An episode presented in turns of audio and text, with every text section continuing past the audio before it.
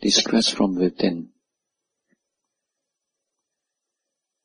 What do you do when you're stressed up? Exercise? What if after exercise you're still stressed up? Eat, okay. the ultimate solver. what else? Exercise, eat, call a friend, sleep. That's a good one. Well, one of the better ways, I think. but what if you're so stressed up that you can't even sleep? That can happen, right? Yeah. You're so stressed out, so tense, even the body is tired, the mind won't relax. When the mind is not relaxed, the body is also cannot relax. So it has no chance to sleep, even if it's tired. It's all stressed out. So what to do? Some? What else? He says repeat some mantra so that you can sleep. Maybe for some people it works, huh? Yeah. Maybe for some people the more you repeat, the more cannot sleep. Become more busy. Mean, that might work in some situation, depending on the situation. I'm surprised that nobody said go to a spa. Have you gone to a spa to de-stress? Have you? might be a bit expensive. or you make your own, uh, you know, get one of those things, soak yourself inside. Yeah, there are many ways to distress ourselves and we're talking about eating and sleeping and exercise. A lot of ways that we use are quite external. They depend on something external. Here what I want to show you is how we can distress ourselves from within, internally. During the Buddha's time, of course, nobody goes to a spa. There's none to go to. Although they had sauna. A sauna is not for the purpose of distressing, it's for the purpose of health. If it's too damp. So now, if you're all stressed up, you may be so stressed up that you can't sleep, understand that this is not something that just happened. It's something that has accumulated. Right? Accumulated and accumulated. Preferably you don't start. Preferably you don't start getting stressed up. But then people do get stressed up anyhow. Yeah. Nobody wants to be stressed up. But when we are so eager to get something done, we get stressed up when we are desiring very much to change a particular situation that we can't change, we get very stressed out, especially a person. We don't like the person being the way the person is. And we are thinking this way and that way and this way. Now how can I change this person? And you also get stressed up. And it can be a lot of people. By the time they know that they are stressed, it is not just about one thing, it's about many things this, that, that, that. And when the mind is really stressed out, it doesn't look at things properly anymore. It tends to distort its understanding of things, its perception of things. Somebody says something, it takes it negatively, and it adds up even more. So stress creates more stress. For a lot of people, by the time you realize that, wow, you're very stressed out, it has already become quite strong, very, very strong. Why do we get stressed up? If you want to de-stress, we need to know why. Why do we get stressed up? Just now I mentioned some, but generally, what's the idea behind it? If you were to sum it up, what's the cause of stress? Expectation? Okay, that's one side of it. Yeah, but not always expectations. I mean, expectations, well, it leads to various things. Uh, so in one way, you could say that, yeah, this is a big one. It covers quite a range of things. But there's a Buddhist term for the cause of stress. What's that? Desire, attachment, some more, dissatisfactoriness, craving, how about defilements?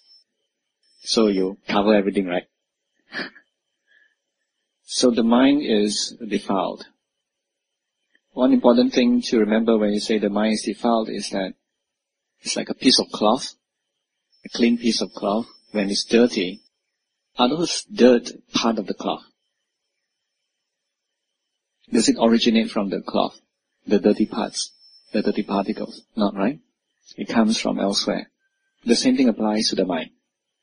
When the mind is defiled, remember that the thing that defiles the mind is not from the mind. Not only is it not yours, it doesn't even belong to the mind. This is important to understand. It is said in the sutta as agantuka, as visiting.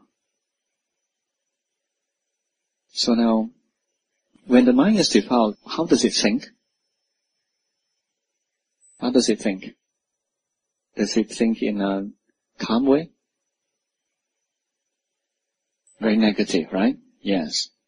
So in one sutta, the Buddha talked about how to deal with these negative thoughts. And it's actually because of these negative thoughts that we get very stressed up. So if we look at this cause, if you are stressed up, if you really check, you find that the mind is very, very negative. Right? It looks at things with anger, or you want something, I, I need that. Uh, can you please change?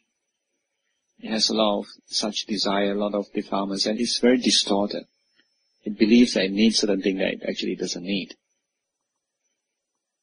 So you have greed, you have anger, you have delusion, and often you also notice fear fear that things might not turn out the way you want it to be. So, various kinds of fears, various kinds of desires, various kinds of anger and delusion. It up, it's just lots of defilements, and it comes in the form of thoughts. There's this sutta, it's called Vitakka Santhana Sutta, it's in Majjhima Nikaya. It talks about five ways to settle all these thoughts.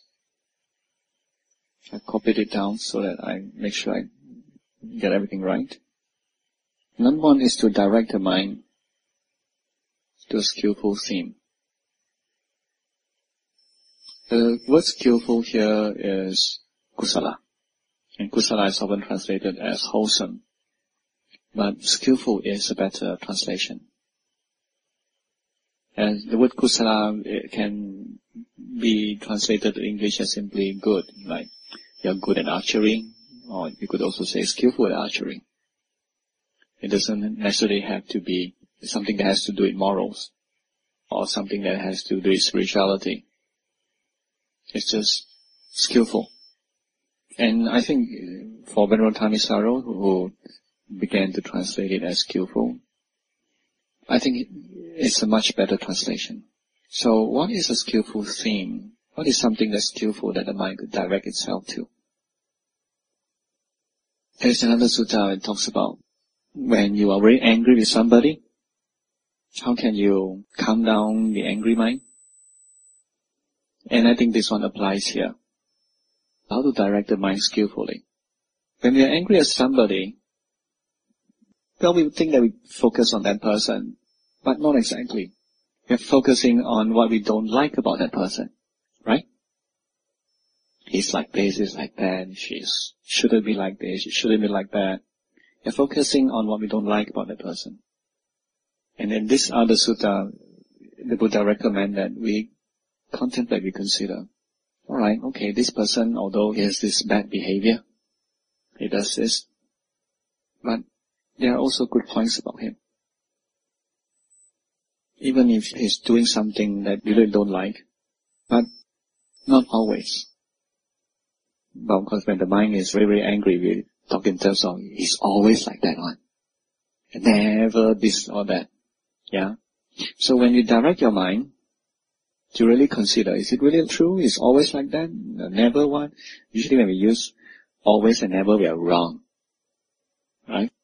So he can look at how he could be actually not what you think he is. There are times that he's not. And the sutta recommended things like if he has a certain behavior, physical behavior, does something that you don't like, But you also could consider that his verbal behavior, maybe he could sometimes say something very nice. Or you could think like mentally, but perhaps outside he says something unkind, but maybe he didn't completely mean that, or not always, it's not always like that. So you contemplate on how the other aspects of this person and not what you're focusing on. To consider those things. Is he always like this? Does he have some good points?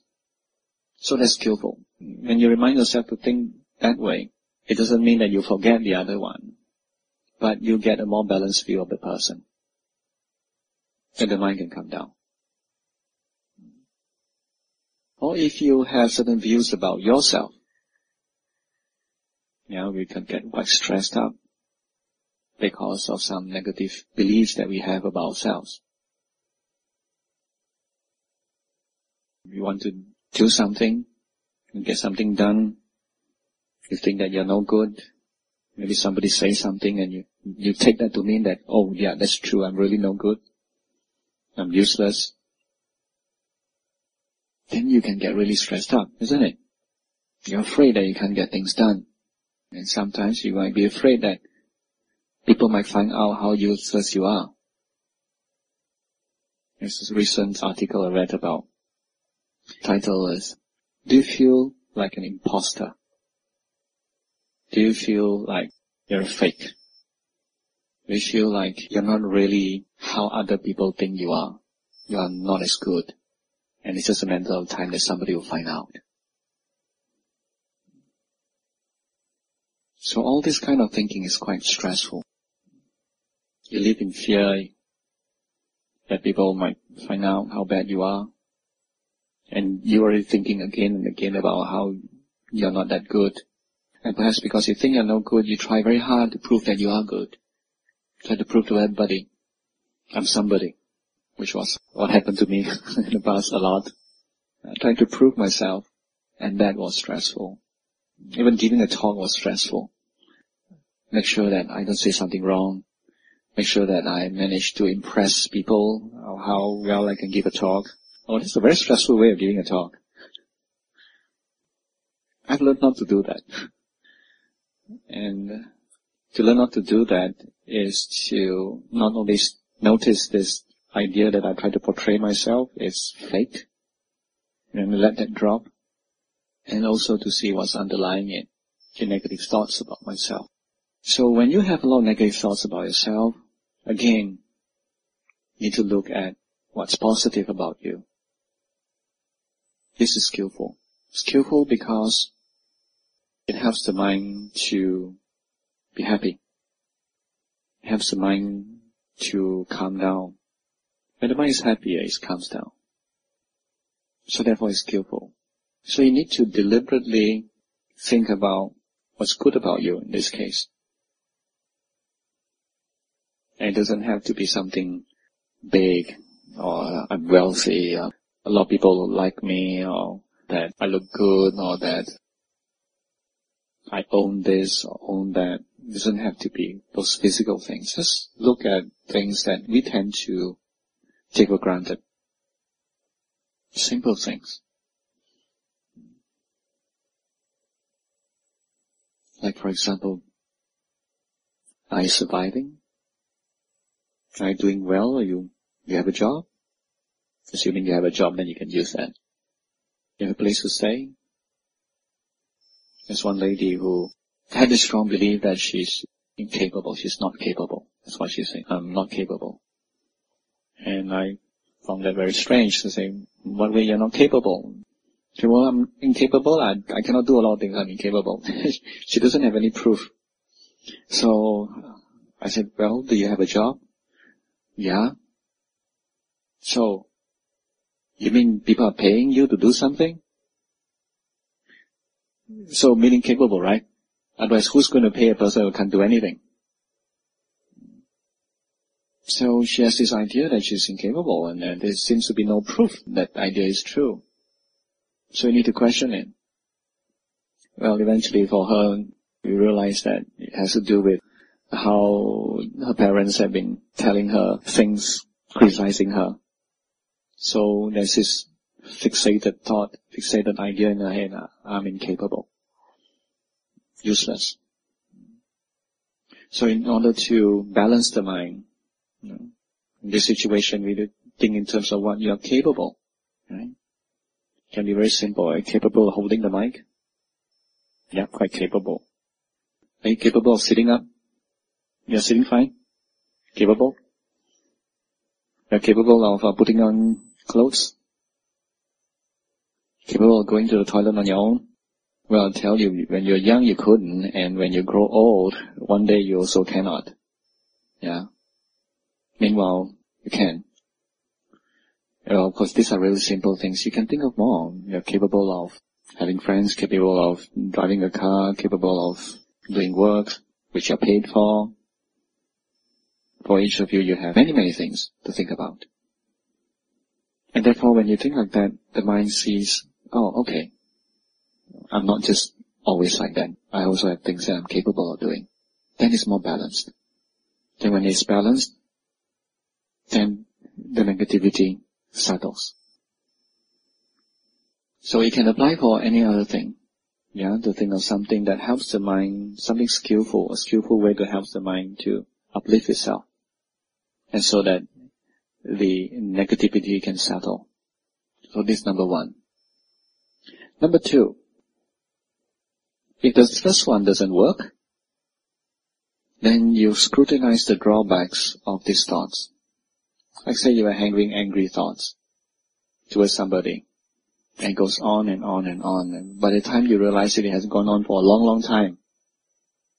It has gotten the momentum. So even if you try to think about how good that person is, no, that's not going to work. It keeps going to the negative ones. So you scrutinize the drawbacks of thinking like that. You think like, for example, when you get angry, so how do I feel when I get angry? How many of you feel good when you get angry? Uh, sometimes you do.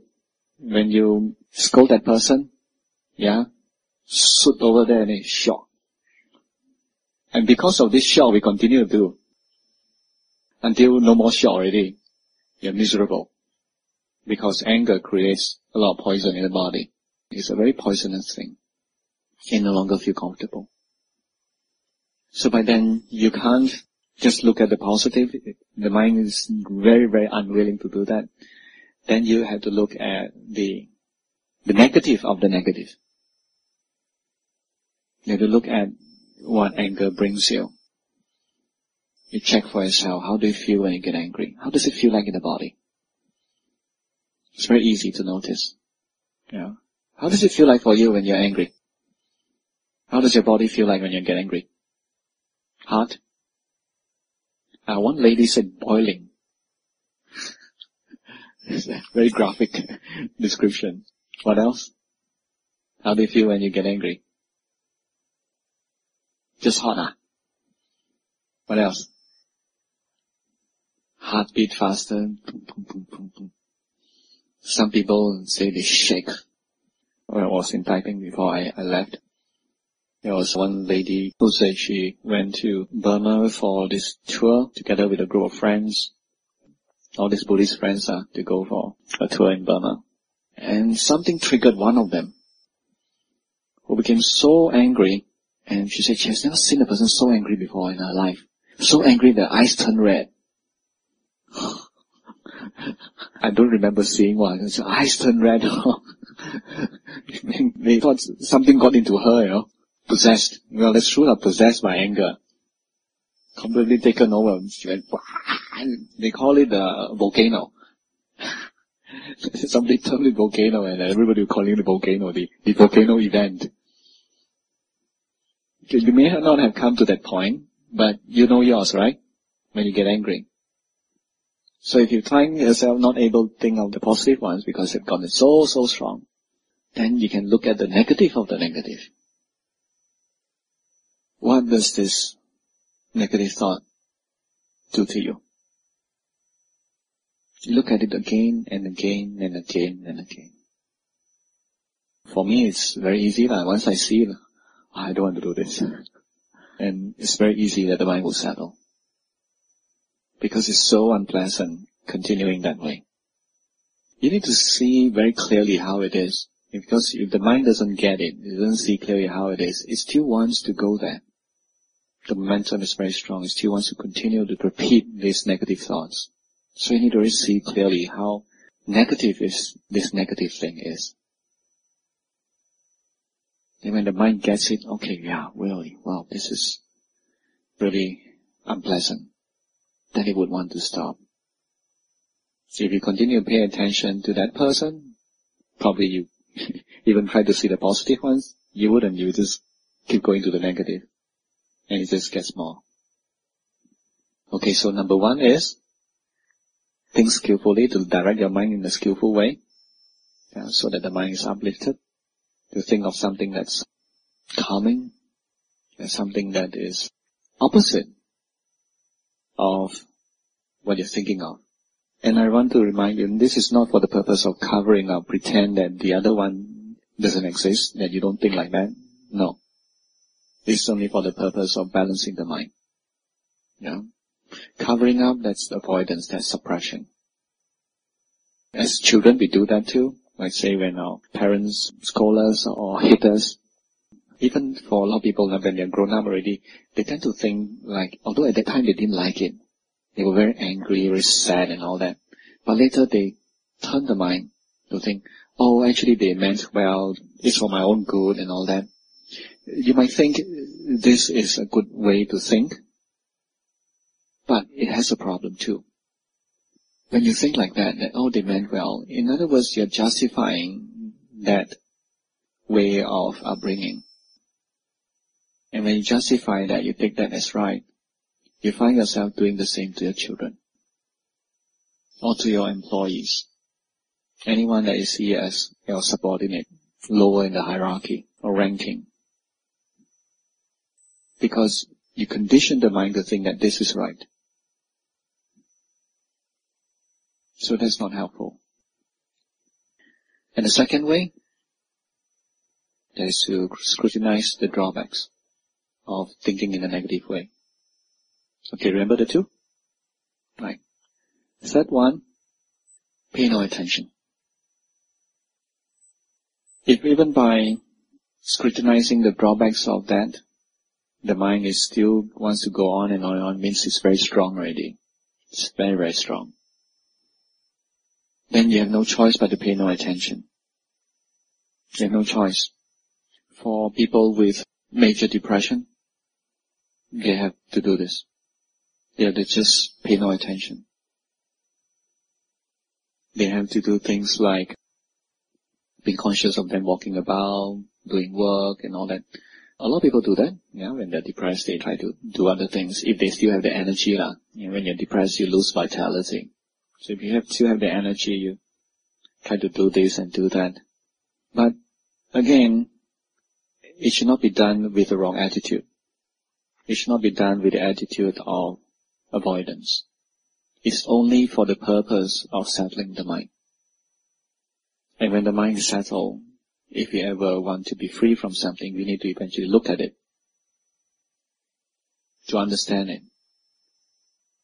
We can't be not paying attention for the rest of our lives. It's not practical, it is not possible. Even if you don't pay attention visually, or you don't see the person, you don't hear the person, or the place or situation, the mind can still think about it, right? You try not to see a person when you lie down in your bed, you start to see already. So, you will still come back and you can't be continuously doing this. But for a person with major depression, I think this is really, really necessary to do things like just walk up and down, noticing you're walking down, go sweep, go do gardening, while being conscious of what you're doing, not gardening and not being conscious. Somebody earlier mentioned eating, yeah, as a way to de-stress. There are various ways to eat. You can be eating mindfully, being aware of what you're doing, and you can be eating unmindfully, right? I remember one time, this, oh, long time ago when I was in UEC, went to the shop, bought a plate of rice, sat at the table, started eating, and then at the end of the eating, I realized, oh, finished eating already. Have you had that happen to you before? You know, in the middle of the eating, you just don't remember what happened. And if you contemplate back, you realize that, oh, the mind was thinking and thinking and thinking about something. You might not even remember what it was thinking about. Just so this is not what I mean by pay no attention, but to direct the mind to something that is neutral. So it could be your breathing, it could be moving about, could be gardening, could be washing or cleaning, something useful. Yeah. Since you're not going to pay attention to something that's negative, you might as well do something useful. So you do that. So number one is skillful thing.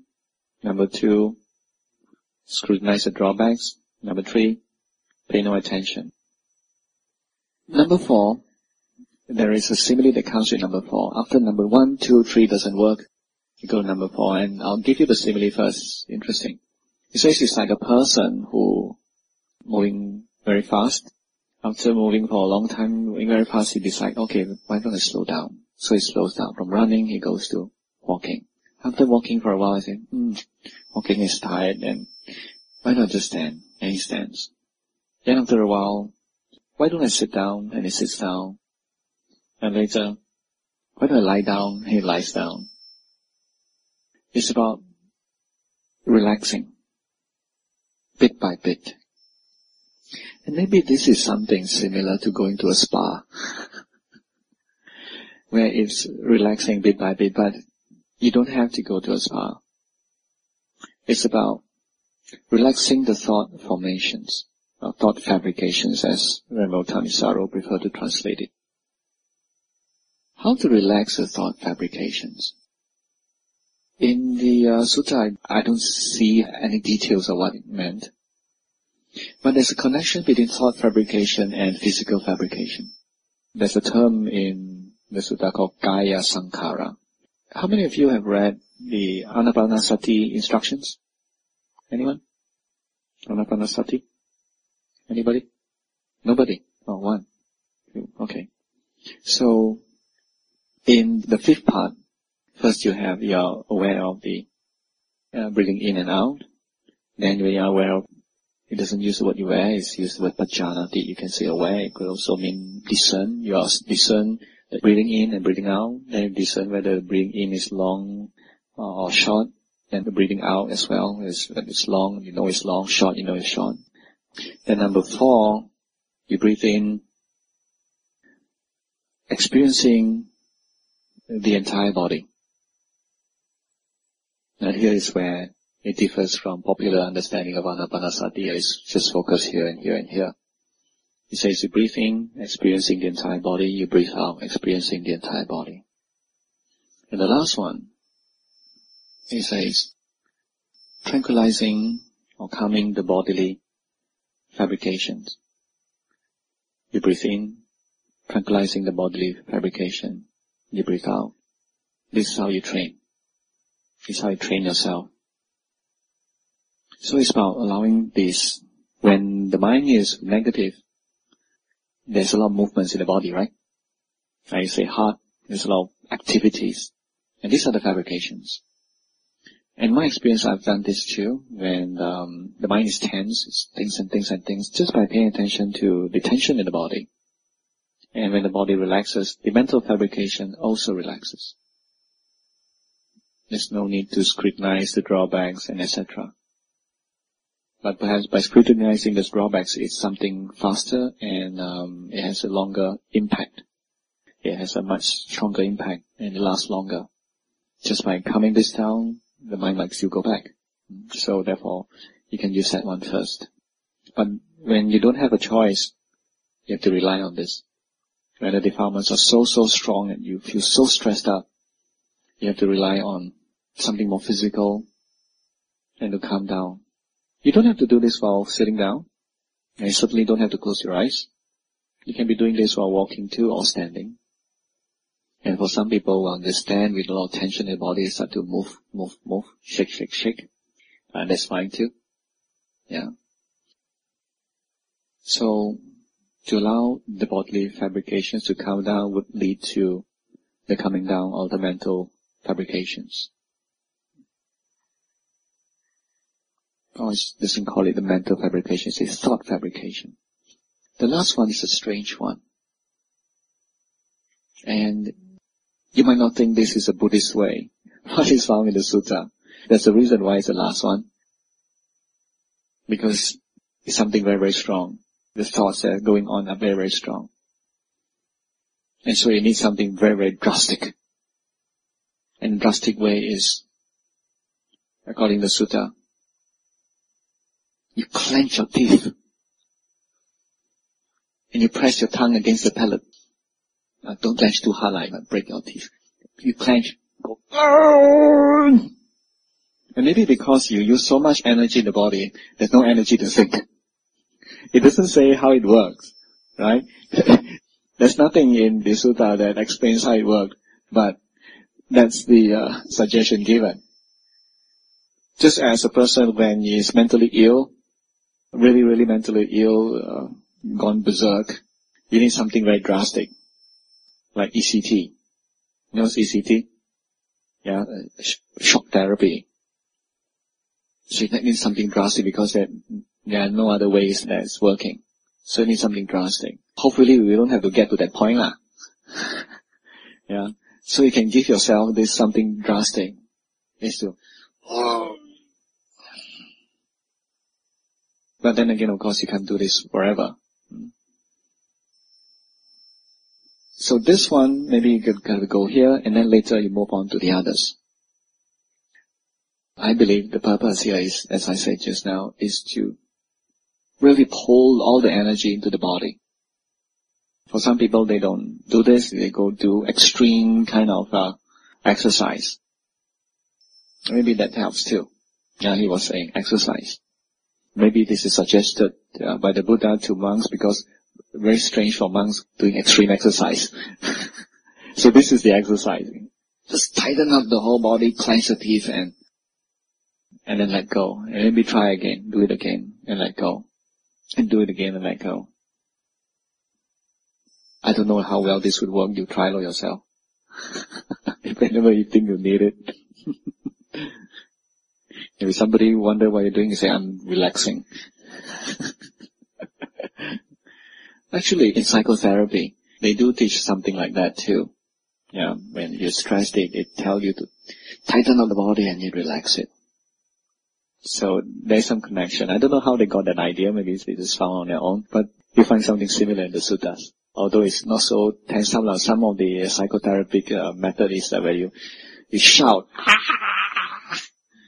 you shout very loud as a way to release tension, but very strange for a monk to do that. So maybe that's why the Buddha didn't recommend it. Yeah. So the way the Buddha recommends is uh, more moderated. So these are the five ways. Shall I repeat them? Yeah. So number one, to direct the mind to a skillful theme, something that helps the mind to be inspired, to be uh, happy about, so that the mind can calm down. If that doesn't work, you scrutinize the drawbacks of these default thoughts, these negative thoughts. The negative side of this, this negative mind. Actually, it's very negative, but sometimes you would like to see some positive side. So you look at the, the pain that is bringing you, the disadvantages of having this thought. Next one, you pay no attention and go to something else. Direct your mind to some activity. Fourth, you relax the thought fabrication. My suggestion is to use the body to check how the body feels and allow it to relax. And number five, beat down thoughts by clenching your teeth and press your tongue against the palate. And I suppose the rest of the body you could also tense up. And then relax. So these are the five ways. Number one, cannot number two, number two cannot three, three cannot, hopefully can already, uh, uh cannot but four, then there's five. Five cannot, better see a doctor. okay, so that's what I have for this talk, um, the five ways that you could distress from within. So if you have questions, I'll be happy to hear them. Regarding the third method, not paying any attention, how do you know whether you are running away from that which is stressing you and that you're actually just not paying, being in any neutral position? The important thing in any way that we use, the important thing is the attitude. What are you doing that for? Is the attitude. What are you doing that for? If you're doing it for the sake of running away to don't pay attention forever and ever and ever, then yes, that's running away. That's avoidance. But if you are doing this just for the sake of allowing the mind to settle first, then it's not. My teacher, Sayadaw Tejaniya, at one time when he was a, a layman, he suffered from depression. Early on, he had practiced meditation. Now, so he wondered, how come a person who had practiced meditation also can get depressed? And he supposedly he had already practiced a lot and was quite good in it. The reason was he stopped practicing. He'd stopped practicing for a few years before he got depressed. He completely stopped. So he said that's why defilements have a chance. So when he got depressed, it happened this way. He found himself in this depressed state and he had the mental strength to push it away. Just mm, managed to push it away. Eventually he, he managed and it was okay. It was okay for maybe about a month or so. Then it happened again. This time stronger. You see, when you push away like this, probably he was using more like the fifth way. he jumped straight to number five. And your attitude is to just to push it away and don't want to see, don't want to understand it. It'll come back. In a stronger way. So when he came back, what did he do? He did again. He had that mental strength to push it off. And it worked again. But then later on, he came back. And this time, even stronger. When he came back for the third time, he decided, okay, I, I need to try another way. This is not working. In fact, it's getting worse. So he had that wisdom to stop trying the old way. Yeah, some people will continue trying and trying and they cannot really, still they try. But he had that wisdom to stop doing that. And he realized that he needs to understand this situation that he got himself into. But to start off, he couldn't just face it directly. I was told by Bhante Aggacitta, who had a good talk with him about what he did. So in the beginning, he had to bring his attention to breathing. First, some neutral object. Only after doing that for some while, that he could face the depression. So his intention wasn't to avoid this depressive state forever and ever. His purpose was to allow the mind to calm down first because if you pay attention to the neutral object then the mind is easier to calm down. So eventually when that happens, he gets back to this to see what it is. Or at least you don't have to zoom your attention inside, no. But just to be willing, that's all. To be willing to face it when it comes up. And because he had such a strong depressive uh, feelings, he found it very, very necessary to keep up his mindfulness all the time. And he was still working. He was taking care of his father's uh, shop. And while he is working, he practiced. He's paying attention himself. He said, no choice. Because if he doesn't do it, the mind would just slip into that and he would suffer a lot. So he had no choice. He had to keep his mind aware, alert. Because when the mind is aware and alert, the depression has no chance to take over the mind. It's still there, but it doesn't overwhelm the mind. So he said, no choice, forced to practice. And he accredited that experience to a lot of his wisdom. Because because of that, he practiced a lot and understood many things. His meditation progressed while having depression. And he said, uh, although he dropped the practice, he stopped practicing for some years. All his earlier experience of practicing wasn't a waste. He had to recall what he did in the past, how he practiced, how he managed emotions, all his past experience came to good use. For people who are already depressed, not having some past practice before, a bit difficult. Lah. not a bit, very difficult. So for him, he had the experience, he had the knowledge, he had the skills. So he was able to recover just by practicing mindfulness. So hope that answers your question. Anyone else? See, see, we are all uh, layman, lay person, see. Every day we might encounter many problems. So these problems are great stress, uh, especially normally we cannot even sleep. We bring all the negative thought into our mind. Is it quite natural for us laymen? I don't know about uh, monks alike. But human being every day we're facing a lot of problems, especially those are working and then have a family life to, to support. Okay, take for example my son now. He heard that his company is not doing well. Then he been not paid for two months, you see. So he now tendering his uh, resignation. So I believe now he's away to, to our country to work. I believe he also very stressful, see. So as a parent, see, I also stress up also.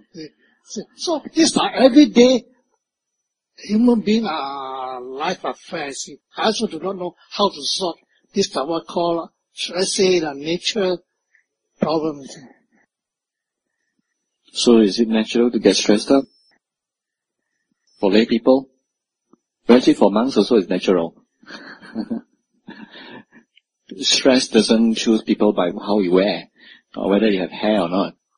It's not something that's decided by outward appearance. It's decided by the mind. Right? Just as meditation is about the mind, defilements is also about the mind. So if your son is, uh, well, you don't really know if he's stressed out, right? Do you know? I'm asking you, you're believing that he's stressed out, but can you be sure? Can you be sure? Yes or not? You can be sure. You read his mind, ah? Yeah, I'm, I'm not saying that he's not stressed out. Let's deal with him first. I'll come to you later. So, he's stressed up. Is that true? Can you be sure? Okay. So believe, so, yeah, I'm saying that he's not. We're just asking a question. Whether you can be sure. Okay, okay, alright, fine, fine. That's okay. Just, just checking, yeah. And when you think the thought, he's stressed up, he's stressed up, he's stressed up, what happens to you? So you get stressed out, no? Right? So, if you don't think he's stressed up, he's stressed up, he's stressed up, what happens to you? If, if, I'm not asking you not to have the thinking. If. Just if. If lah, right? So, you don't know what he's doing right now, right? It could be, uh, having a good time. You don't know, right? And you're here, he's stressed out. My son is stressed out. Cham liao, cham liao. You know, so if you think these thoughts, you get very stressed out. But what if you don't? What if?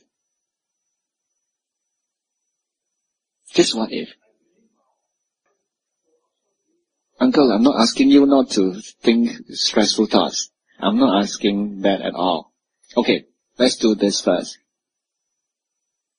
Do you see any peaceful reason to hold on to this idea? He's stressed up, he's stressed up, he's stressed up. Do you see anything that's worth holding on to about this thought? Right. There's nothing worth holding on to because whether or not he's stressed, these thoughts are making you stressed up. Right? Whether or not he's stressed up and that is his side. You can't change that. You can't change him. But whether however he is, when you think these thoughts, you get stressed up. Do you see any benefit? I'm not asking you not to think like that. We're just looking at the truth. We just want to look at the truth and let the truth tell us what is stressful or not stressful. These thoughts, are they peaceful or stressful? Right, right. So is it worth thinking? Mm-hmm. So you can think like this because if you just try to let it go and let it be, the, when the mind doesn't understand, it will still continue to think. So therefore we need to bring wisdom into the mind. We need to bring some wisdom in and ask, is it necessary? Is it useful? We are contemplating on the drawbacks. What's the drawbacks of these thoughts? The more you think about it, what happens to you? Yeah, contemplate on that. When I think this thought, what happens to me? This is a meditation. What happens to me when I think this thought? Stressed up, he's stressed up, he's stressed up. Well, I get stressed up. Yeah, so the more you think like that, the more the mind gets it. I'm not asking you not to think like that. Say, oh, as parents, yes, I understand. I don't get what you're saying. But if you think as parents you need to suffer your children's suffering, I think there's something off about that. That when your children suffer, you have to suffer along with them. There's something off about that. If you suffer along with them, you're not a good help. If I'm suffering, I want to look for somebody who's not suffering who can help me. If somebody else is also has a big problem, how to help me?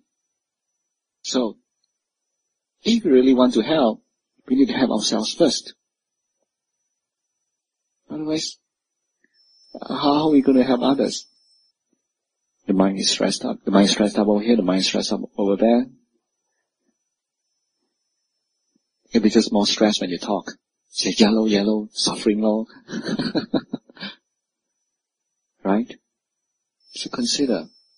But the mind might be wanting to go there and then, okay, the mind wants to go there and come back. If not, we have to try the other methods, you know. but I think you can, you can work on this level. Yeah. So what happens? Is there any benefit at all to continue to think like that? He's stressed up, he's stressed up, he's stressed up. Is there benefit at all? The might not just go to his stress up, then he goes to the worried and all. He might have, have a tough time, he might not be able to sleep, he might not be able to eat well, and oh gosh, as a father, yeah. and this thoughts, this worrying thoughts about our children is not helpful. It's not helpful to us, it's not helpful to them. Isn't that true? Yeah, see for yourself. What's true? What's true? What if tomorrow morning you wake up and this thought doesn't come up? What if? Miraculously, it wouldn't come up, even if you wanted it to. When you think of your son, you don't think he's stressed up. You just think of a person who trying his best. What happens if you wake up in the morning not having this thought and he's stressed out? What happened to you? What would happen to you? Not about the past. The past is the past. What if tomorrow morning you wake up and you just don't have the thought that your son is stressed out? Well, whether or not he is or not. The mind doesn't hold on to this idea. It's an idea. This is not your son. It's an idea that the mind is holding on to. What if the mind doesn't hold it? What if, what if? I'm not asking you what to do. I'm not asking you to do something. You're just considering. How would the mind be if it's released from this thought? How would it be? Just imagine. Do you dare to imagine?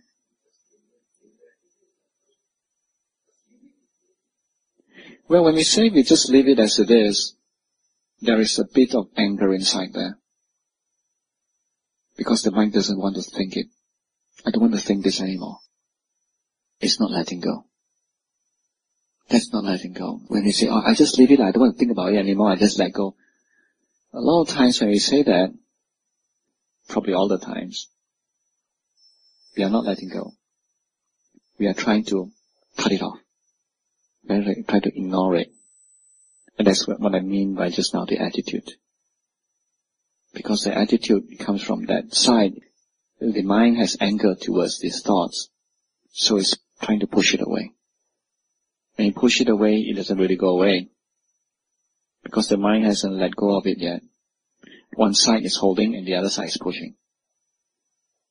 So it has a conflict. And therefore this conflict will make it even harder for us. We can get stressed out without knowing why we should get stressed out. Because we try to ignore it. Don't see? But at the same time it's holding. So it's up to you lah. yeah, it's up to you. I want to make you change your mind, but just allow you to consider. Just what if? Perhaps for you, you can't get to that point yet. You need to contemplate more on the drawbacks of holding on to these thoughts. You need to see how these thoughts are making life difficult for you, making life miserable for you, without any benefit. Your son doesn't benefit from it, you don't benefit of it, you need to look at it again and again and again. Until it gets it, the mind gets it, oh yeah, that's true. And don't push it away, don't try to get rid of it. Just by seeing the truth that these thoughts creates suffering, that's it. These thoughts do what? And when we suffer over certain thoughts so much about children, we even try not to think about children.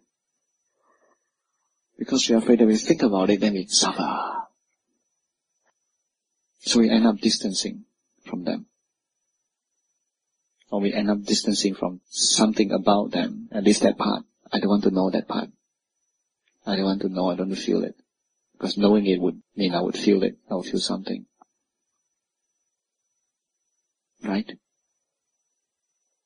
Because that's how the mind works. I don't read minds, yeah. But I know how that's how the mind works. Try not to think. Try not to think. And that itself is stressful. it creates stress. Because it comes from anger. And I think that's enough for tonight.